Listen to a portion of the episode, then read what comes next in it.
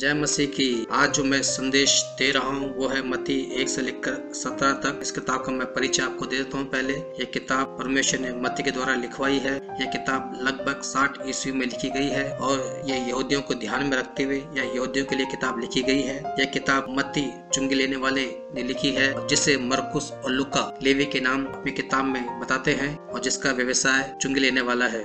मत्ती एक धनवान और बड़े घर का स्वामी था। यह सब कुछ छोड़कर वो यीशु मसीह के पीछे हो लेता है और सुसमाचार का प्रचारक बन जाता है। और इस किताब का उद्देश्य है और इस वंशावली को इस उद्देश्य से लिखा गया इस किताब में कि यहूदियों को मत्ती बता सके कि यीशु मसीह ही प्रतिज्ञा का मसीह है और प्रतिज्ञा का राजा है। मत्ती इस वंशावली को इस प्रकार प्रकार लिखते हैं कि अब्राहम के संतान दाऊद के संत मसीह की वंशावली। मत्ती यहूदियों को याद दिलाना चाहता है मसीह अब्राहम की संतान है। जो प्रतिज्ञा परमेश्वर ने अब्राहम से की थी वो लिखी हुई है उत्पत्ति बारह का एक से लेकर तीन तक और उत्पत्ति बाईस का अठारह तक। और इसका सार यह है कि भूमंडल के पृथ्वी के सारी जातियां तेरे कुल के द्वारा आशीष प्राप्त करेंगी। और मत्ती यहाँ पर यह दिलाना चाहता है कि यीशु मसीह के द्वारा जो अब्राहम के संतान है, जो यहूदी है, जो हमारे बीच का है, उसके द्वारा, उसके सुसमाचार के द्वारा क्या यहूदी क्या यूनानी क्या साम्राज्य जो कोई यीशु मसीह विश्वास कर रहा है वह सब अब्राहम की परमेश्वर की आराधना कर रहे हैं। ऐसे सारे भूमंडल के कुल आशीष प्राप्त कर रहे हैं। तो वो ये कहकर कि वो अब्राहम के संतान है, तो वो बताना चाहता है कि जो वादा, जो प्रॉमिस, जो प्रतिज्ञा परमेश्वर ने अब्राहम को की थी यीशु मसीह में पूरी हो रही है। इसीलिए यीशु मसीह वो जन है जिसके द्वारा पूरे मानव जाति आशीष प्राप्त करेंगे। इसलिए यीशु मसीह ही प्रतिज्ञा का मसीह है। साथ ही मत्ती यहूदियों को यह याद दिलाना चाहते हैं कि यीशु मसीह दाऊद की संतान भी है। जो प्रतिज्ञा परमेश्वर ने दाऊद से की थी वो यीशु मसीह में पूरी हो रही है। वो प्रतिज्ञा हम देखते हैं दूसरा शमूएल उसका सात बारह से सोलह तक। उसका निचोड़ ये है, सोलह हम देख लेते हैं, वरन तेरा घराना और तेरा राज्य मेरे सामने सदा अटल बना रहेगा, तेरी गद्दी सदा बनी रहेगी। तो ये सब प्रतिज्ञा जो मसीह के बारे में कहा गया था वो यीशु मसीह में ही पूरी होती है। इसीलिए यीशु मसीह ही वो प्रतिज्ञा का मसीह है। इसीलिए यीशु मसीह ही वो प्रतिज्ञा का राजा मसीह है। मत्ती यहाँ पर बताना चाहते हैं कि यीशु ही वह मसीह है जिसके विषय में या जिस मसीहा के विषय में यशायाह ने भविष्यवाणी की थी वो मसीह यीशु ही है। वो भविष्यवाणी हम देखते हैं यशायाह उसका नौ छह और सात में।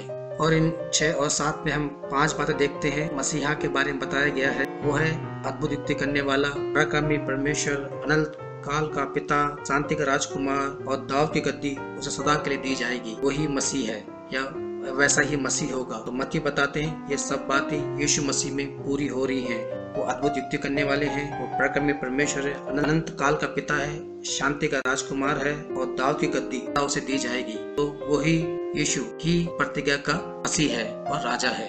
फिर मत्ती आगे वंशावली बढ़ाते हैं और हम इसमें देखते हैं कि योद्धा के बारे में लिखा है और याकूब का जो चौथा पुत्र है जिसने अपनी लीडरशिप का परिचय समय समय पे दिया था। और याकूब ने भी उसको ये वरदान, ये आशीष दी थी कि उसके भाई उसका धन्यवाद करेंगे और उसको दंडवत करेंगे और राज्य राज्य के लोग उसके अधीन होंगे। और ये आशीष जो याकूब ने योद्धा को दी थी वो हम पढ़ते हैं उत्पत्ति उनचास का आठ से लेकर दस तक। इसीलिए मसीह का योद्धा के गोत्र से होना जरूरी था, क्योंकि जब याकूब अपने बच्चों को, अपने बेटों को आशीष दे रहा थे तो उन्होंने याकूब को ये आशीर्वाद दिया कि उसके भाई या आदि जो गोत्र हैं वो योद्धा गोत्र के अधीन रहेंगे, वो अगुवाई करेंगे और उसके भाई उसे धन्यवाद देंगे, उसको दंडवत होंगे और राज्य राज्य के लोग उसके अधीन हो जाएंगे। इसलिए इस वंशावली के द्वारा मत्ती ये याद दिलाना चाहता है कि यीशु मसीह योद्धा के गोत्र से है और इसलिए जरूरी है। और इसलिए ये बात सच है कि यीशु मसीह ही प्रतिज्ञा का मसीह है और प्रतिज्ञा का राजा है।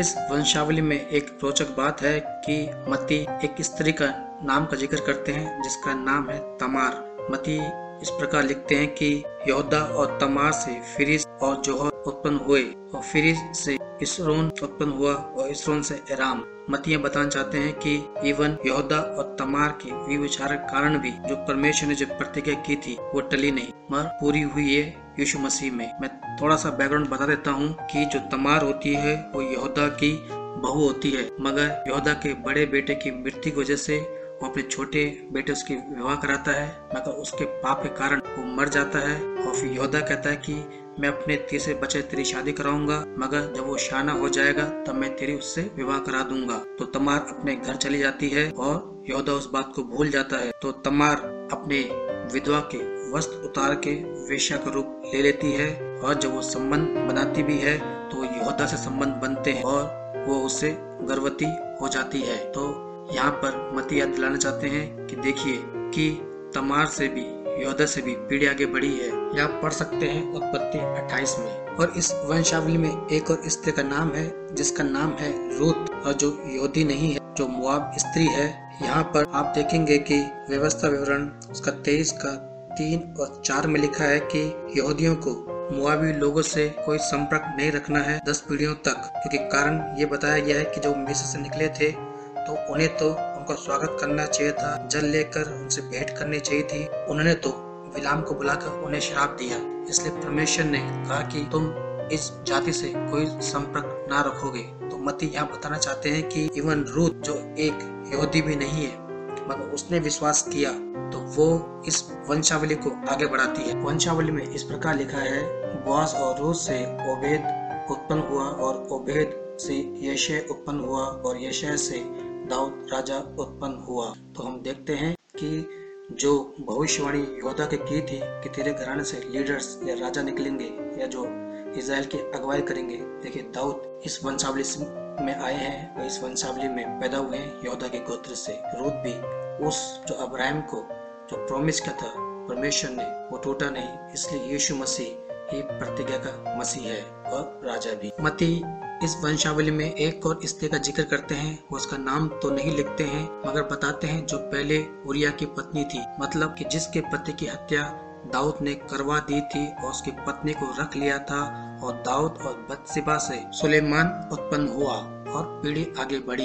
ये बताने के लिए कि देखिए यीशु मसीह प्रतिज्ञा का मसीह है और राजा है। कोई भी जो प्रतिज्ञा परमेश्वर ने अब्राहम से की थी वो टल नहीं सकती है। लगभग चार पीढ़ियों तक दाऊद के परिवार से राजा होते गए, मगर उनके परमेश्वर की आज्ञा न मानने के कारण, उनके पाप के कारण परमेश्वर उनके बेबीलोन की गुलामी में भेज देते हैं। तो मत्ती बताना चाहते हैं कि इवन गुलामी में भी जो प्रतिज्ञा परमेश्वर ने अब्राहम से की थी, जो दाऊद से की थी, कि जो मसीह के बारे में प्रतिज्ञा की थी वो टली नहीं। जैसे हम जानते हैं कि हमारा परमेश्वर एक न्यायी परमेश्वर भी है, जिन्होंने अपराध को चुना तो उनको, उनके परिवार को, राष्ट्र को उस पाप का परिणाम भी भुगतना पड़ा।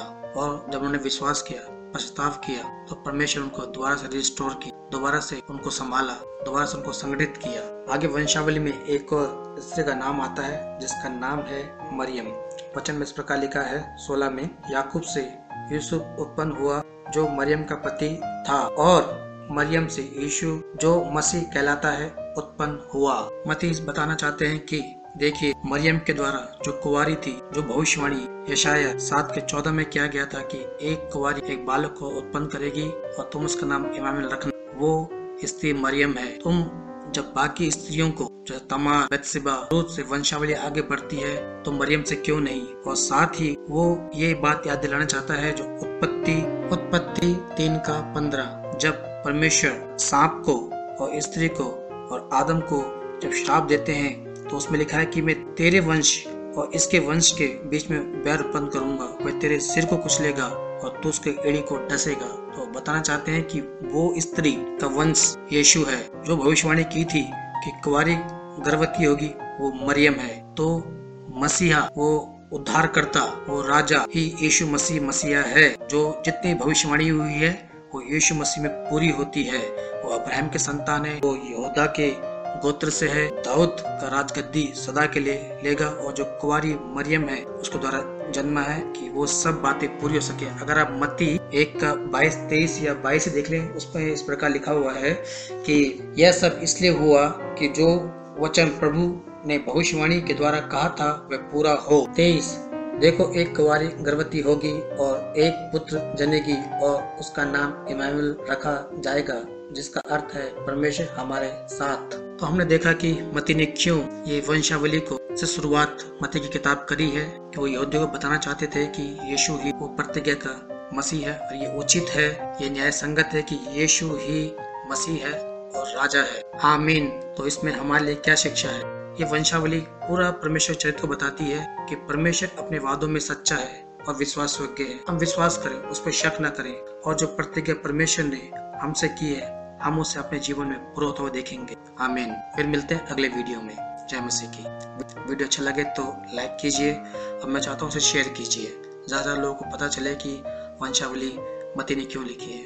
धन्यवाद। जय मसीह की। फिर मिलते हैं अगले वीडियो में। ख्याल रखें अपना।